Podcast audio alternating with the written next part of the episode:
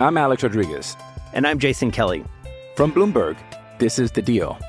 Each week, you'll hear us in conversation with business icons. This show will explore deal making across sports, media, and entertainment. That is a harsh lesson in business. Sports is not And, as uh, simple you know, I- as bringing a bunch of big names together. I didn't want to do another stomp you out speech. It opened up so many more doors. The show is called The, The deal. Deal. Listen to The Deal. Listen to The Deal on Spotify. Mother's Day is around the corner. Find the perfect gift for the mom in your life with a stunning piece of jewelry from Blue Nile. From timeless pearls to dazzling gemstones, Blue Nile has something she'll adore. Need it fast? Most items can ship overnight. Plus, enjoy guaranteed free shipping and returns. Don't miss our special Mother's Day deals. Save big on the season's most beautiful trends. For a limited time, get up to 50% off by going to BlueNile.com. That's BlueNile.com. With threats to our nation waiting around every corner, adaptability is more important than ever. When conditions change without notice, quick strategic thinking is crucial. And with obstacles consistently impending, determination is essential in overcoming them. It's this willingness, decisiveness, and resilience that sets Marines apart. With our fighting spirit, we don't just fight battles, we win them. Marines are the constant our nation counts on to fight the unknown. And through adaptable problem solving, we do just that. Learn more at marines.com. bookmakers.com.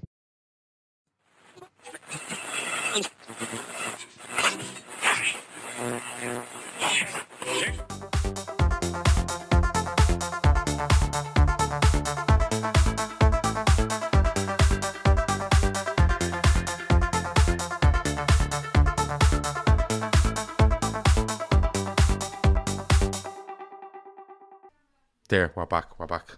I don't know what's going on with the sound on this on this um, thing at the minute, but anyway, let's start again.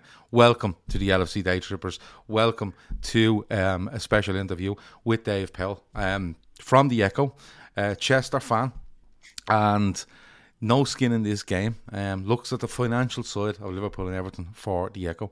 This show is brought to you by Bookmakers.com. Go and check them out as well. And look, Dave, we've set this up because of an article you you brought out over the last last week um, with regards to FSG and John W. Henry. And, you know, we spoke about six weeks ago um, where we we were talking about where the club might go, sales, partial sales, whatever it might be. But John Henry kind of broke away from well, he kind of put some clarity on it when he was talking to Boston Red Sox fans, and he said, "No, Liverpool aren't for sale." Um, is that where this article ended up coming from? Because you went, "Oh, hold on, if if this is what he's saying, I need to go and speak to somebody here and find out exactly what's going on."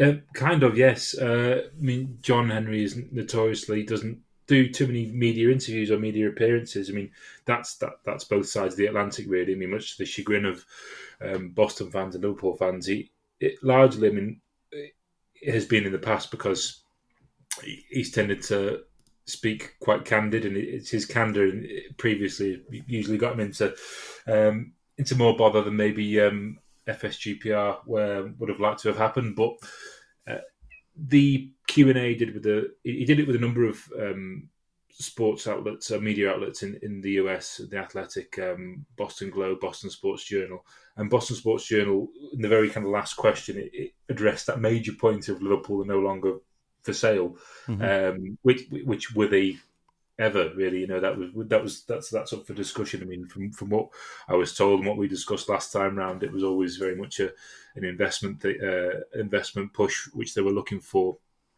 Um, but yeah, that kind of kicked open the door. There was obviously there was the ability to have some dialogue, obviously in Boston there, um, and I had a you know I, I, it, it isn't. I mean, journalism is a job whereby you are only as good as I suppose you the people you can connect with and the people you speak to. And we had a mutual kind of uh, there was a, a contact or a contact, and it, it kind of manifested itself from that. Really, it wasn't a case of going through the club or. Um, or, or kind of the, the, the PR channels or anything. It was uh, one of those things where I had to ring the club on Tuesday morning to say that I was gonna, there was a piece coming out with John Henry. So it's um, it's one of those things really. So um, it it kind of was born from that. There was a fact there was a seemed to me there was an open window there for some dialogue, um, however brief it may be. Um, so that was that was what prompted it really. Um, just really wanted to see what the level of commitment was to Liverpool, um, what the kind of funds might be made available uh, this coming summer. That was always going to be a subject, which was which was kind of um, given a bit of a kind of a grey answer, I suppose, because it's very non-committal, as, as, as kind of the article um, made out. But the longer-term commitment was was reaffirmed. Um, Mike Gordon, there was uh, some to and fro about what may happen with Mike Gordon because obviously he, was seconded from his role at Liverpool. Um, he, he uh, transferred his responsibilities to Billy Hogan um, back end of last year, and that's I mean Billy Hogan's still now the driving force in terms of boots on the ground, what they do, but having Mike Gordon back involved in some way, shape, or form in terms of guiding the ship will, uh, I think, appease certainly Jurgen Klopp and gives that sense of of kind of uh, a bit more calm and balance as to what was a fairly frenetic period, wasn't it, between mm. kind of November and uh, and January? We had the news of obviously the, the FSG looking at uh, investment potential sale. And still are, I think. Yes, they are. I mean, yeah. and that's that's that's another thing that was quite telling. I, I thought one of the things that, she, that came out from that was, um, I mean, John Henry said that he they'd kind of identified.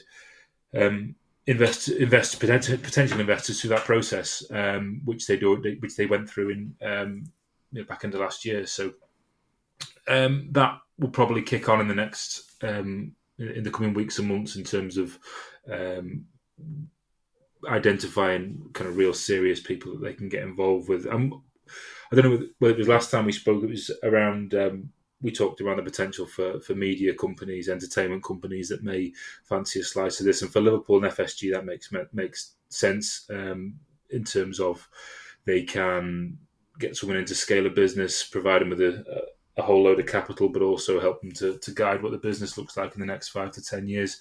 Uh, uh, after which time they, they may decide to cash in the chips and check out, but then they'd have someone in situ who could um, be in the position to take over the club um, in its entirety. But I mean, that's all that's all pure pure kind of uh, hearsay. But but yeah, it, there, it was a really there's a period of time where there's the Julian Ward stuff came out shortly after that, uh, and obviously on the back of Michael Edwards um, last summer, um, everything seemed really uneasy. And then obviously with Ian Graham um, kind of saying he was going to leave. But in recent weeks, we've had a bit more security over. Um, at least we know what's happening now. I mean, it's investment they're looking for. Um, then we've had Will Spearman who's going to be taking over Ian Graham's role. That's you know that that provides some continuity and then Mike Gordon kind of being in and around the, the fray again. That that again makes things you know it, it, starts to redress the balance, and with that tying in with the form on the pitch, I think all this is starting to to even itself out a little bit um, after after a real period of, of, of, tumult. Yeah, look, when you go back to November and, and the stories broke, um, and this is probably going back on, on the other show that we've done, and if you haven't, I'll link it. I'll link it above for people watching afterwards. But you know, when you go back to November and the, the word, the story came out, oh, Liverpool are for sale, um, you know, and nothing really happened. And, and we were saying on the last last interview we done with you, where we were saying, has anything happened? Like, you know, like there's no doubt if if they brought in um they brought in two financial institutions, didn't they, to look at things, and I think that's kind of being cleared up as well in the last couple of days, where yes, they brought them in to look at potential investors, and that's gone through and, and stuff like that. And he says when he's talking to the when he's talking to um, the Boston Red, Red Sox, he says that you know Liverpool aren't for sale. We have looked at potential investment, and there is a there is a chance of that being there, and strategic partner as they call it. And look, all all this to me is fairly standard right? Uh, without making a big hullabaloo about it, it's all very standard. And people that don't like FSG will immediately think, oh, here we go, he's defending FSG. I'm not. If FSG aren't in Liverpool tomorrow and Liverpool are able to compete at a financial level, I'm absolutely fine with it. It doesn't, you know, it doesn't make a difference to me. Um, really, if FSG own Liverpool or not, like I'll just go and watch Liverpool. Having said that, I do have issues over state ownership, and I've said that quite clearly. Um, but but this has gone on, and like, is it a bit underwhelming when it comes down to it? You know, because you ask these questions, you get the, you get great answers. Don't get me wrong, because it's answers people wanted to hear. But is it a bit for all the for all the furore around it? Does it come across well? Yeah, probably. I've got the answers I needed, and it just seems like normal business practice. Because that's the way it comes across to me. Maybe because I'm, I'm I'm trying to be logical all the time, it just comes across as, yeah, they're not selling. Yeah, they never really said they were yeah, they're looking for investment. It absolutely makes sense because Liverpool are earning 731 million or something in, in revenue every year. And, you know, run a business brilliantly. And I, like, they run a business brilliantly. There's no argument against that. But when you look at what they're up against, they probably have to stretch beyond that to compete. And that's some of it's down to the way their model is, and some of it's down to the way others carry on as well. Um, there's, it just feels like this is a bit of a normal progression thing, but there's definitely going to be pressure on them come the summer to spend a lot of money. It it is. I mean, I, have said countless times. I don't think I've ever written so much about something which has never happened before. Um, I've written kind of chapter and verse about things that just haven't happened um, or, or, or, weren't going to happen. I mean, it was back in it caught me it caught me by surprise actually because I'd, been in New York in end of October um, last year, um, and when the FSG kind of sales stuff broke uh, early November, kind of caught me by surprise because well they'd always they've always been like open to, to looking at out, uh, inward investment, um, but the full sale thing um, caught me by surprise a little bit, and so it wasn't until a couple of weeks later um, when I to speak to some people who, who kind of you, you know, built relationships with, no one trust, etc., and, and they said repeatedly it was a case of this is um, testing the water in the wake of Chelsea. Um, they wanted to know a value of the business um, because it's very difficult because we live in a we operate in, in football operates in largely in, in, English football in kind of a sale market. So the um, the sale of the last team represents the kind of the, the chance of value or, or the, the, value proposition in the next sale.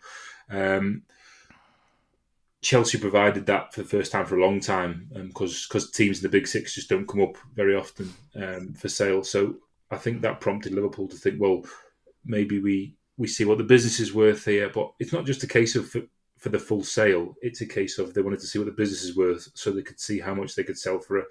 Um, a partial stake and, and, and, what the, the kind of the equity value of that would be. Would it allow them enough money to recapitalize the business, um, to allow them to, to meet these kind of? I mean, they're going to have to make you know, if they, if they go on an extensive rebuild this summer, yes, they can amortize those transfer payments over the next, you know, five years or so, and they've got the room to do that because their amortization payments are, are kind of the lowest at the top top six, I think, mm. um, or their amortization charges rather. They, um, but you still have to meet those kind of payments, the the initial kind of capital required to make those payments. Chelsea had that when they had the sale, which is why they've been able to sign all these players, um, because they had the capital behind them from Clearlake. Um, there was a whole chunk of capital there. They can make all these transfer payments initially. It's fine. Then they can spread the payments over over a longer term. All that's fine. Liverpool don't want to negatively impact cash flow too much, so recapitalising the business in, in that sense makes makes sense. Um, it allows them to value it in terms of if they're seeking finance for other things, and they're able to do that. They have a value on the business, and it, it was just a very normal kind of business practice, really, if, in, in the cold light of day. And I think it's cool. It's taken some people by surprise a little bit in, in the US, certainly about how it was perceived over here. Because here, obviously, it is dominated the news agenda. Then we had the whole um, talks around the Middle East, are Qatar involved, and, and saying, you know, even re- even as, as recent as last month, it was, oh, they've been in, in Liverpool meeting with FSG representatives. I mean, not, none of that happened. You know, it was, I dare say there was some private interest when they saw Liverpool might be on the market, but nothing and I say real because I, I, was hauled over the coals for this uh, over the past couple of months about saying that no real interest meant there was no interest in Liverpool as, a, as an asset. Yeah, um, real interest real, is where you're talking. Real was in real. Put something interest, on the table. You know, um, yeah, yeah. Someone actually coming forward. I'm interested in. I'm interested in Ferraris, but I don't walk in and put an offer down on a Ferrari. Yeah, no, no. It, yeah. Absolutely, it, it's um, no one came forward and said this is what we think the business is worth. This is the stake we want, and then so there was a lot of there was a, a, narrative which which kind of carried on for a long time around the whole thing fell down over over the stake that FSG wanted uh, to sell to Qatar, and then they somehow just pivoted their attention straight to Manchester United after that, as if we're selling kind of um, you know. Re- assets which are which are worthless. I mean, they're not. These are football clubs with a huge business plan, uh, and they know exactly what the you know, these people think long and hard about making these kind of investment choices. Chelsea's sale created um, a value in the market, which gave Liverpool something to, FSG something to put against kind of what they thought the business was worth. But also, and crucially, it created losers. So it smoked out a lot of the potential investors uh, in European football who wanted to invest in a top six team, put together a consortium, but then ultimately lost out. So then you have a pool of people you think, well, these guys have got um, a significant amount of cash, they're ready to invest, etc. But for Liverpool, it's not just a case. I mean, they could go out um, tomorrow and, and, try and find someone to buy a, a, a, kind of a stake in the in the club or in FSG as a whole, um, who would sit there, park capital, and do absolutely nothing with it. I think the idea behind this is that they want someone who's going to help them, um, not just through giving them a, a, chunk of cash. And it's always I'm always asked, well, what does anyone, what does anyone get from this? You know, why would anyone take it, make an investment into? Well, I have a, I have a, I have a couple of questions here, so I'm going to try to match it, and we will do questions at the end. The last five yeah. minutes we can rattle through a few. Sean says, if we are going on the horror migrant moral high ground in terms of state ownership and human rights. We don't have to look any further than AXA and Nike. That's not my point at all, Sean. Um, if you go into any football club, any sporting organisation, or indeed any organisation, big organisation in the world, you will find someone that they're tied to that has human rights issues. That's not my issue at all with state ownership. My my thing with state ownership is is that a state and and people think straight away you're talking Middle East. I'm not. I'm talking any state on this planet can come in, take hold of Liverpool Football Club, and then start making up sponsors and making up finances and telling people that they're earning money off A, B, and C, and these A, B, and C literally don't exist. That's my issue with state ownership, and indeed any owner that does it. But state ownership for me is where that's where you get the big issue. I don't care what state it is. I, and human rights, we're all against. We, we, we, all stand up for human rights, and there's only so much we can do. But when you talk about state ownership, human rights is a massive issue. But but people seem to ignore this over here. Where are we okay to go in and start saying we're earning 50, 60 million a year off this company that has some, you know, person's face that's on the sixth page of the Google search as their CEO. No, that's not for me, and that's where I stand on, on it. Um, I, I Gavin think... Gavin Nichols asks as well. Sorry, he says, "Did you ask him or get the impression?" I, am going to paraphrase a little bit. Did you ask him or get the impression if the the percentage of a sale, like a minority sale, would be in FSG or in Liverpool Football Club? Because I think it's important if the, that that not not that it's clarified that we have an idea here because wasn't it Redbird bought X, X amount of um, yeah. Fairmont Sports Group. And we're like, where's all that money? Why isn't it gone to Liverpool? I think if if it's an investor, it has to be an investor into the Liverpool Football Club as opposed to Fenway as a, as a larger organisation. Liverpool is the uh, the vehicle which they're looking to get investment in specifically. They it, it wasn't it was mentioned a few weeks ago that they may look towards um, taking investment into FSG, but from what I can gather, it's been Liverpool specifically which they've been looking towards because they want to recapitalize that business specifically. Um, it would be quite easy for them and, and very um, far less uh, kind of in, labour intensive to, to just get Redbird to, to increase an equity stake in FSG as a whole. It wouldn't impact any. Um, because they don't have they don't have a seat on the table at, um, at Liverpool in their board seat there. Um, they would still be under the threshold. I mean, there would be no direct influence in terms of Liverpool, so they could do that even though they you know AC Milan to lose. But that's not been a, a go-to move. Uh, they could have got Arctos or any one of those to increase their equity stake in in FSG uh, to to realise some more cash, but they want. It, has been focused on Liverpool and realize in kind of bringing in new investment into Liverpool um, Football Club um, because that will ultimately directly impact Liverpool Football Club. The Redbird deal for FSG didn't impact Liverpool because it was it was an FSG deal. I mean, it came during COVID. Um, there was uh, people got quite giddy about it around um, would it be used for transfer fees. Largely, I think the underlying thing was they didn't they wanted to aid cash flow during COVID, but also maintain growth. So that's what they are. They are a, they are a growth business. They are a, a sports building empire. That's what they do. It's um, Hey, it's Kaley Cuoco for Priceline. Ready to go to your happy place for a happy price? Well, why didn't you say so? Just download the Priceline app right now and save up to 60% on hotels. So, whether it's Cousin Kevin's Kazoo concert in Kansas City, go Kevin, or Becky's Bachelorette Bash in Bermuda, you never have to miss a trip ever again. So, download the Priceline app today. Your savings are waiting. Go to your happy place for a happy price. Go to your happy price, Priceline it's uh, it, may seem rather um, you know we, may not like it because we're football purists. I mean, ultimately, I, I just want to like yourself, guys. I, mean, I support Chester. We're, owned by the, the fans, but we went bust in 2010, and, and ultimately, I, I, don't really care. I mean, I want I just want to watch the football and just know the um, the ownership is, is, is an aside. It's something that ideally I don't really want to think about, you know. But um, but they were in growth mode, so they're a business, so they're, they're a growth business. So they bought the Pittsburgh Penguins um, with a part with a chunk of that capital. It was never earmarked for Liverpool transfers, etc. But ultimately, um, people buy equity stakes in these businesses because of the value proposition, and the value may grow over the next five, you know, four, five, six years. Um, which is, I mean, five, three to five years to seven maybe is when like PE private equity tends to um, the lifespan of that investment when they cash out, and that's when they realise the the benefit of their investment. Um, so what they do with the capital really is uh, if they're not too concerned with, but Redbird's a bit different because they're growth, they're they're business builders, so they themselves, so they provide scalable capital. So they'll provide capital to, to businesses to provide growth, you know, to help them grow, which is what they did with the Penguins. Um, so yeah, but this to answer the question um, is around uh, Liverpool investment, but mm. you can never rule anything else out. What I think the, the whole the whole focus has been on Liverpool. So let's just say let's let's do um let's just let's just take a hypothetical, okay? Um, Liverpool sell twenty percent of the football club, right? FSG sell twenty percent of Liverpool Football Club, and let's just value at eight hundred million pounds, right? Because four billion is the number that floats around. I don't know if it'll be higher or lower than that, right? Because I'm no expert on this. Eight hundred million quid is being paid by whoever to buy twenty percent of Liverpool Football Club. Where does that eight hundred million go?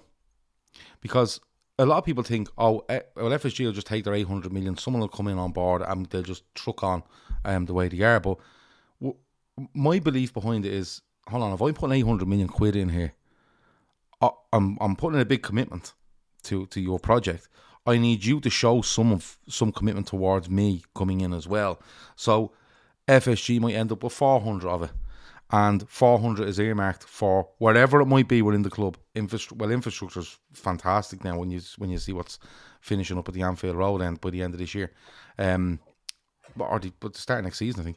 Um, but is that the sort of money you're looking at? Is that where where the investor comes in and says, "I'm giving you a, but literally I want half of that to be put into the club, you know, and you know on field stuff, wherever it might be." And that's how they work with each other because I'm not investing 800 million quid in Liverpool for FSG to take 800 million and say, I own 20% now. And like we're, we're earning 700 million a year, but we're spending absolutely everything we have to keep up with what's going on elsewhere. It doesn't, it doesn't make sense. I think what we you may see is um, I think someone well, I've not been, been told this, but I, I do think whoever comes in now will have a, be someone that has a, a say in the business, uh, takes a seat at the table. And we haven't had that um, before, really. Uh, aside from, I think it'll be a different voice. I think if if, someone, if it does happen, I think it'll be someone that takes a, a stake and a seat at the table. But the in terms of the the capital that arrives, that's it, it's definitely be it would be pure kind of pure pure guesswork to, to see where it goes. But you imagine that um, there will be a lot still earmarked for infrastructure because this is a. I mean, this is they are trying to identify growth um, opportunities still, whether that's through acquisition of more real estate, whether that's through. Um, I mean, I mean, the debt issue isn't so much. I mean, isn't so so pertinent because it's an intercompany loan that they they've been paying interest. You know, they've been paying back over a period of time. Another chunk of that was paid back off the recent accounts. Um, go towards aid cash flow, etc. Um, but yeah, but then there will also be a chunk of it used. Um, you would you would imagine, you'd certainly hope for um, for squad rebuilding because ultimately that's Liverpool is still only as valuable to FSG as uh, that goes hand in hand. The success on the pitch and the success of them as a football club uh, off the field goes hand in hand. Um, more so than any of their other sporting assets because the the potential pitfalls for, for failure are are particularly deep. Um, whereas in, in baseball, I think we spoke about last time, and there is the ability to kind of do that. Um, much while, while, fans become annoyed at that, it, it, you can have up years, down years. Liverpool have to maintain consistent performance in order to satisfy commercial contracts to satisfy um, the desire of players to, to sign, the desire of players to stay, uh, to to tap into lucrative uh, prize money, such as the Champions League, and also to be in kind of getting the, the, the major broadcast revenues um, from European football as well, but also to hold on to their global audience because they are, unlike the Boston Red Sox, they are a global. Um, they're a global brand, so it's uh, it, it, they have a fan base of hundreds of millions around the world, um, and I think the US particularly still sees themselves as scratching the surface of that of that market. Um, moving forward, um, broadcast is going to change immeasurably. Uh, I think over the next ten years, we're going to see a lot more kind of stream content. Football clubs aren't going to have, have so much own, ownership over that content still, because ultimately the Premier League would kill itself if it did that. Um, but it would. Liverpool will want to to get a find greater ways of monetizing their own global fan base, and also be making sure that they're at the top table when it comes to Champions League reforms, um, Premier League reforms in terms of media rights, etc. So they're only going to rise, and I think FSG know full well that if they they were to have sold now, they would have left money on the table. Um, so that's I mean, uh, but to, to, to, kind of earmark where all this money is going to go because we've put kind of a you know an arbitrary figure on it there of eight hundred million. So it's um, but you imagine that there would be some uh, attributed to, to kind of aiding the balance sheet, then also infrastructure development. I mean, because there will still be opportunities for real estate because FSG are huge into real estate. That is a, a real. I mean, they have their own real estate division um, in the US and uh, in Boston. I mean, they, they own pretty much most of the land around um, Fenway Park. I mean, there's a huge redevelopment um, going on in and around there. Uh, they've just last year they finished the. Um, I think the, the the, the music hall there. It's a five thousand seat concert arena. What's to say they don't purchase real estate in Liverpool, um, in and around Liverpool, to grow that portfolio, um, mm. because mm. that's that would be of huge value to them. It would be something that would ultimately benefit both club and and FSG ultimately. Um, so there's a lot. Um, there's a lot which could potentially happen with that, and it, but again, it, it, would be pure pure guesswork. But it's kind and of guesswork. Just just in in in in the case of you know, if Liverpool won, you know, we, we see we see these accounts that come out and we see the revenue that they take in and the and the, the profit is like minimal, you know, but that goes against what you're paying out. Like, you know, it's it, it costs a hell of a lot of money to run a football club and people do get frustrated at at the at the you know the fact that you know we earn all this money and yeah we're having we're having an, a, an indifferent season. It's starting to become from bad to it's a bit indifferent. It's getting better as it goes on, and people do get frustrated. You know, when you see the likes of Chelsea going out and doing what they've done over the last, and, and that to me is a fiddle. You know, keep putting eight and nine year contracts in. That's a fiddle. There's just no doubt about it, and I'm okay to say that. Do you know what I mean? Um, I don't know where I am. well, I don't know if you are. Well, I have no problem saying it. You know, like nobody's going to give out to me. Um, but, but but I do get Liverpool's fans' frustration when they see this going on. They say to themselves, you know, geez, like you know, especially when it comes down to the midfield last season. You know, Arthur Melo comes in, and you're kind of going, what? And part of me does go, lads, just need to go a bit forward than that. And then part of me does go but hold on, who's making that call? Is it the manager making that call? Because there's so much, there's so many questions there as to is the manager deciding no, I don't need anyone, and, and the manager comes out more or less says, you know, um, I think maybe in towards Christmas, he said, or, or after the window, and he said, yeah, well, I didn't think we needed one. You, everyone think we did, and I think you might be right. You know, when he says stuff like that, but but there's no getting there's no getting around the fact that what what's leaving Liverpool this summer with regards to numbers and what's going to need to come in. With regards to FFP, I presume Liverpool are in an absolutely fine position to go out and spend 200 million quid um, uh, net spend, as people like to say. They're in a position to do that. I, I don't think there's an issue there. Is that right? Because FFP, FFP is no issue for Liverpool whatsoever. It's um, it, it won't be a consideration. I mean, the we, you, you, touched on before about minimal profit.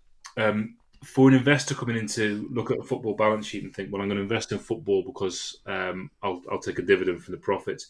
Uh, it just doesn't happen. I mean, Liverpool made revenues, record revenues, was it 594 million, um, and they made seven and a half million pound prof- pre-tax profit. Um, that is, it doesn't make normal business sense. You know, Liverpool exists to be break even. That's the model. Uh, anything above from that is a bonus for them. But the value proposition for Liverpool lies in it growing every single year until such time when they feel it can no longer grow any higher. And that is when they, they kind of cash out. That's where the value proposition for them lies. They so that's why paying their own way is, is very critical for them really, and being a sustainable business. Um, while that comes to, I mean, that is a cause of it's a major bone of contention because people look around and they say, well, the um, United spending considerably um, more than Liverpool, but obviously then they have the huge debt issue. Um, they are their own, you know, the, Glazers take uh, take dividends out of out of the club uh, for better or worse, um, regardless of how they perform during that season. So there's a the very different dynamics at play. Um, but as, as, an investment opportunity, as an investment proposition, if you were looking at um, the profit and loss, then you probably just wouldn't bother. But that's people. You know, the the, the idea is looking at that. This is these are seen as longer term investments where there is a value proposition further on down the road. So that's um, that's kind of where the, the value lies for Liverpool. But um, but they are in a position to spend. They can spend if, if they want to, but they also need to because, as I mentioned before, it's a case of they are. You can't be. Um, there's a reason why there is success for. Uh, I mean, why Manchester United are popular globally because they were a successful brand on the field as well at a time when the Premier League was exploding. So when it was reaching new markets and and touring um, and touring countries, uh, you know, around the globe for pre-season, etc., and reaching new markets for the media. Uh, uh, so they they were at the forefront of it. So they they kind of really embedded themselves in that. Liverpool have come along this past decade, well, certainly the past five six years, um, and they've really brought that to a new generation and grown that fan base. But in order to be successful off the pitch, you have to you have to be successful in football on the pitch, which is why um, there is you, you they've they've been tremendously successful in um, almost kind of cheating the house a little bit, and and uh, we talk about we've said about Moneyball and, and yeah, they've, they've definitely they've definitely taken risks, and you know some, of, some of them, look, was, they do invest. You know, like if we if we look if we look at like the last couple of signings, it's it's forty million on Gakpo, it's um it's sixty four rising to possibly eighty um on Darwin Nunez, and then um Luis Diaz was 50 odd million quid. So the last three players, you know, is 170 million quid, ra- raising to probably 190 if that's if my maths are right. So it's not like they don't put money in, right? Um, the, the thing is for me is that the outs have been the problem, you know, and they should have got rid of two midfielders last summer, and they should have spent money to, to replace them. And that's for me is a mixture of that for me is a mixture of, you know, a the planning was wrong, and B, when you don't do that, people will accuse you of oh they don't spend money. They, I think they don't spend money because they didn't act on the outs last summer, and I think I actually hear him from Klopp now, where he is without saying it because he's quite loyal. To, when I say loyal to players, people think he's, he's too loyal. I'm saying he's very respectful of players, and um, he, he doesn't throw a lot under the bus. But I think it's starting to come around now that Klopp is more or less saying, "Yeah, we need to, we absolutely need to strengthen in, in, in certain areas." And he hasn't come out and said, "Oh well, I'm, I'm them two are going, and I'm getting these. I want these players in." But there's two steps to it, and that's where it's interesting with Mike Gordon coming back in because he's quite close to Jurgen Klopp. Um, you know, yeah, you've seen um, Michael Edwards leave, and and and the other lad is leaving now as well. But it seems to be a shift. But you know, they spend a lot of money, they earn a lot of money. That's the model. You know, you you have to live with it. And even at this model, without investment, without investment, come this summer, Liverpool need to go out and spend possibly. I think well, I done it last. We done a show last week, and it came out with about 190 to 200 million net, right? Because all we could see leaving for any money was possibly Caoimhín Kelleher and Joel Matip, which is probably 35 to 40 million. If you're signing Jude Bellingham and you're signing two more midfielders on top and possibly a centre half, we even had the centre half in as a free transfer to see if you could keep the money below 200. But it gets very close to 200, even if it's three players. So they have to spend it. But the one, the one question I want to ask you is What's gone on with Man City in the Premier League? Okay, we know, we know um, that Liverpool are competing against clubs that Liverpool feel aren't on the same playing field as them. They've come in from day one and have said they were big into FFP when they came in. We we heard about it all the time. Has what's gone on with the Premier League and Man City piqued Liverpool's interest, FSG's interest, where they went? Yeah, we are looking into a full sale, but hold on a minute, because if this gets thrown at Man City and something happens to Man City, it reels everyone else in, and then Liverpool in. I'm Alex Rodriguez. And I'm Jason Kelly. From Bloomberg, this is The Deal. Each week, you'll hear us in conversation with business icons. This show will explore deal making across sports, media, and entertainment. That is a harsh lesson in business. Sports is not And, uh, as simple you know, I- as bringing a bunch of big names together. I didn't want to do another stomp you out speech. It opened up so many more doors. The show is called The Deal. Listen to The Deal. Listen to the deal on Spotify. a very healthy financial situation becomes stronger again because of it. Do you think that might have influenced maybe the decision a little bit? Because they would have known what was coming before anybody. You know, all these owners know what's coming before, you know, the general media or the general public. they'd be happier for sure in terms of seeing that there, is. I mean, it depends how it's followed through, but if, if this is shown to have some teeth uh, and, and FFP and and things well, profit and sustainability rules, etc., being taken seriously, and if UEFA grows some more teeth and clamps down harder in Europe on the likes of PSG, etc., uh, and really gets a hold of it, then that that absolutely is is something which would um, would please FSG. Whether it's it's been it's been a factor in their decision making in terms of um, them remaining custodians of Liverpool, I don't know. Uh, I, I- genuinely don't know. I mean, uh, the, I, the like from what I was told from from people who, who were close to this from the start, it was always a case it was an investment search, never a full sale search. So I don't think they've ever thought we're selling. But then, hang on a second, I know that um, a couple of things were quite bruising for uh, FSG and maybe John Henry in particular. So the uh, project big, big picture, he was an advocate for, uh, he was a driver for. So the, the, the change to the Premier League about reducing the, the size of the league by I think it was two teams, um, maybe kicking back more money to to the EFL, and then uh, maybe removing them or Premier League teams where they take they take part um, voluntarily in things like the Carabao Cup, um, which would allow them to free up more time in their diary to, to do exhibition matches or take part in other competitions, etc. Um, that was something which Henry was an advocate for. I do think the Super League was something which um, a lot of teams went along with because it would have been absolutely you need to be kind of inside the 10p and out than outside the 10p Mm. and in type of stuff. So Yeah, but the way the um, way they went around that was horrendous. Oh, you know, horrific. uh, as a, as a PR exercise to Liverpool fans, it was horrendous. almost um, almost unforgivable. I mean, and, Yeah, and they are almost, They are yeah, very, I- I agree. Very lucky, very lucky actually that um, the complete. I mean, they, I think I think they had an element of some credit in the bank, which allowed them um, to avoid the kind of ire that the Glazers had, but it, they were still as culpable as, as anyone else because they went they went forward with it.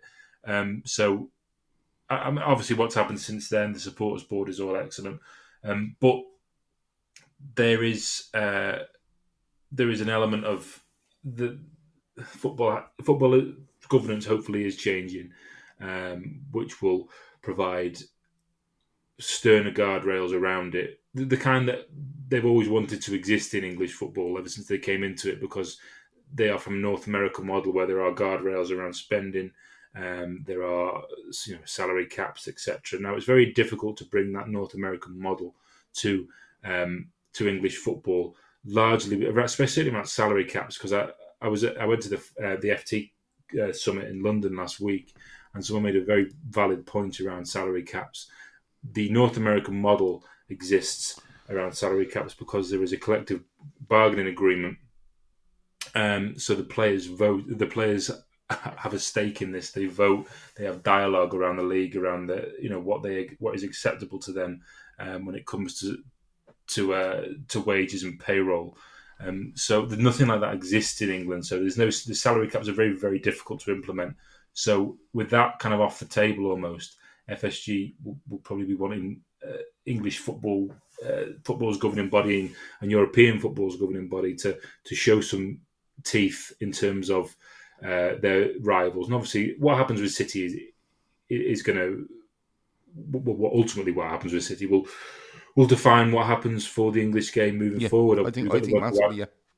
Um, but I don't know how. I mean, that that could be. A, it's going to be something which rumbles on for a long, long, long time. But um, during that period, you imagine that the, the the microscope is now firmly on um, some, you know, City and other clubs in terms of how they operate moving forward. So, I mean, Newcastle, everyone made a huge. I mean, obviously the the, the Saudi takeover there was was a major, major concern uh, for or controversy for uh, for English football, waved through by British government largely because they didn't want to annoy the uh, the Saudi government too much because they had so much inward investment into Britain.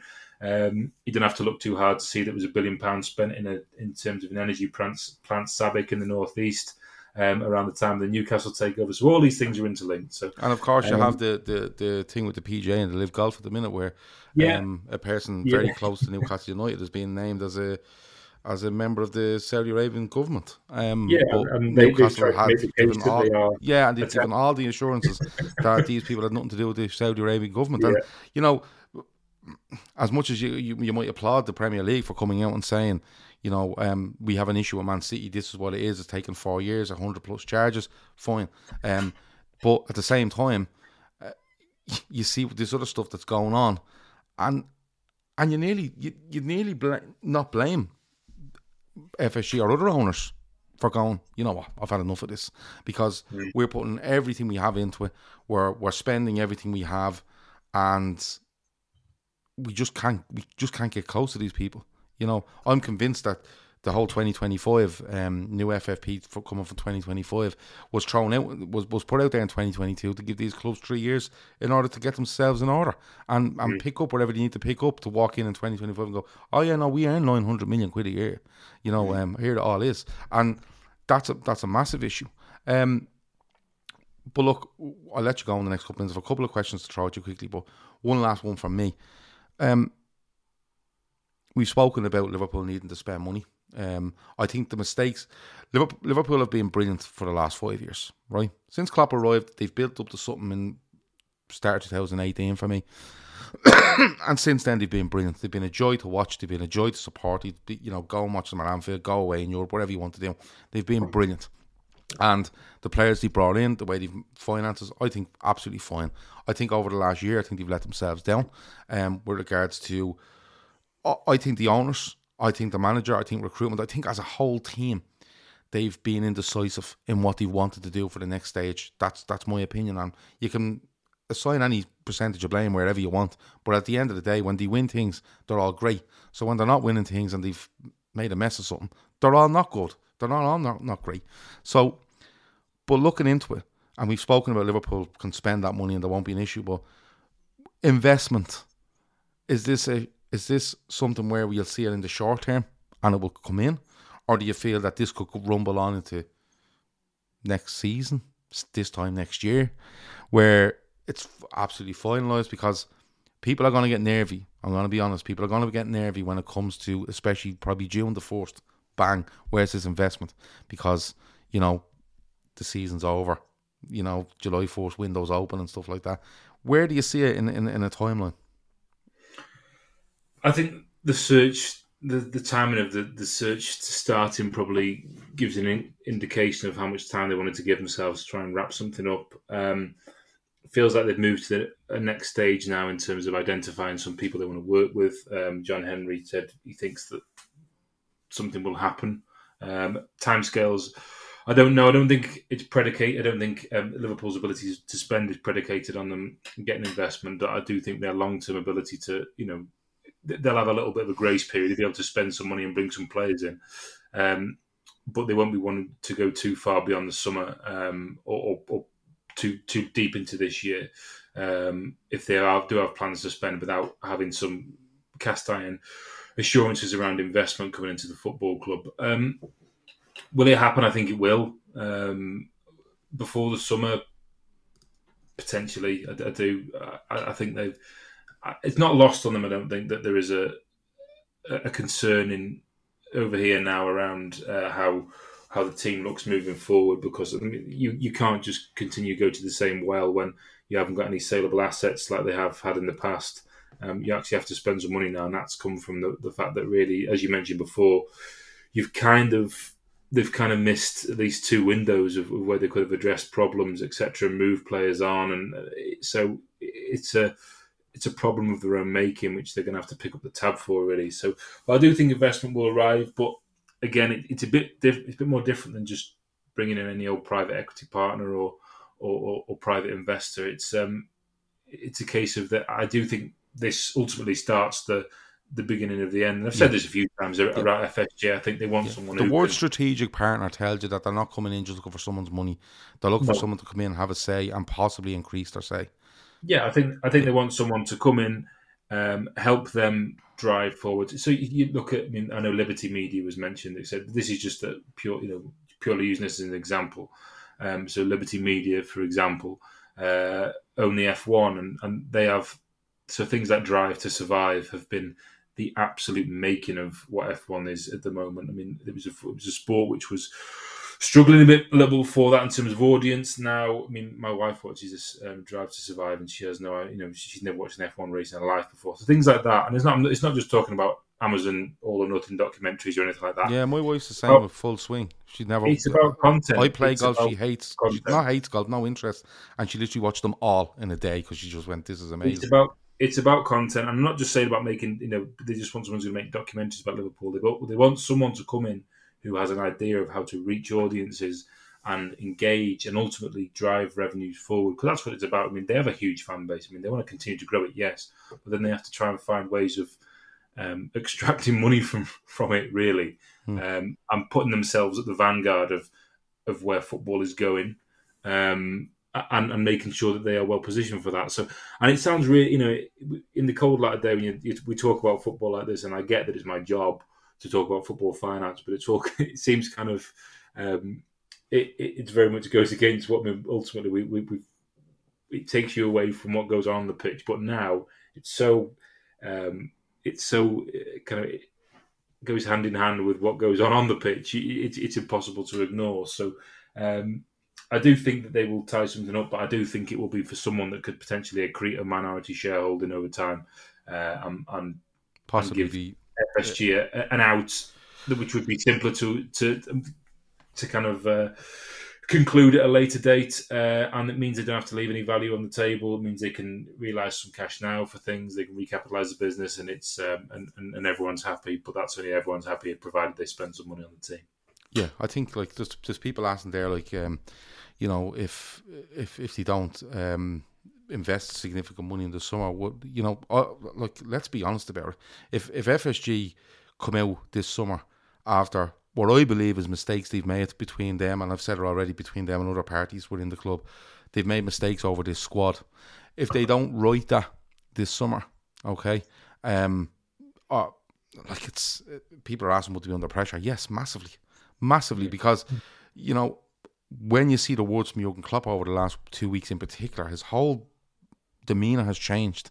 Where he used to be, oh, you know, we're always in the market, and if something the right player comes up, and that's been thrown around so many times, the right player, but his whole demeanour has changed. Where he's he's basically saying, oh no, we we need to do something here.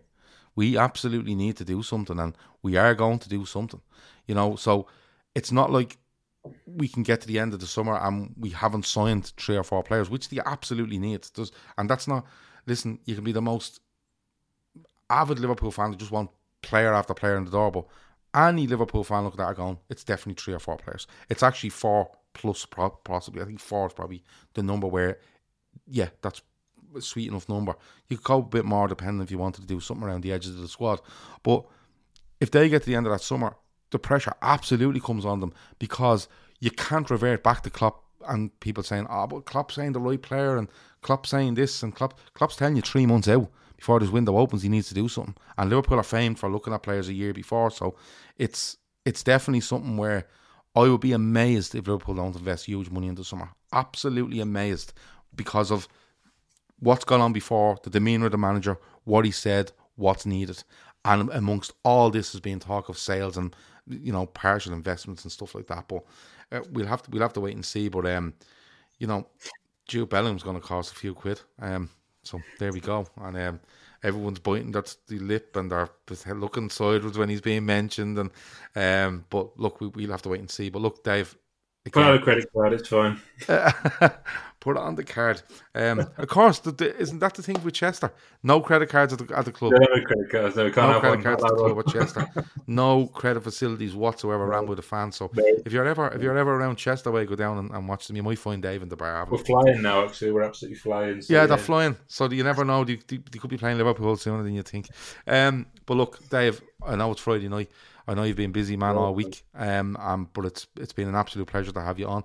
Thanks everyone that's been in the chat, um, that's put in their comments this evening. I've I've read loads of them as they've gone along. Um, I've put a few up on the screen. We've just about ran out of time though, because there's another show coming on the channel in about ten minutes' time where we preview the Premier League. So go and check that out.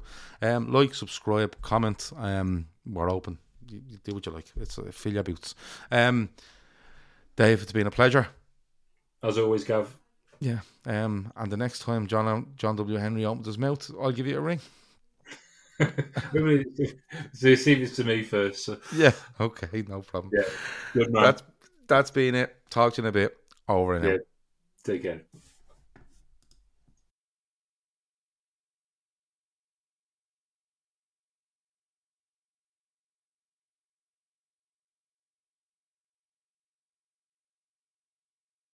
Sports Social Podcast Network.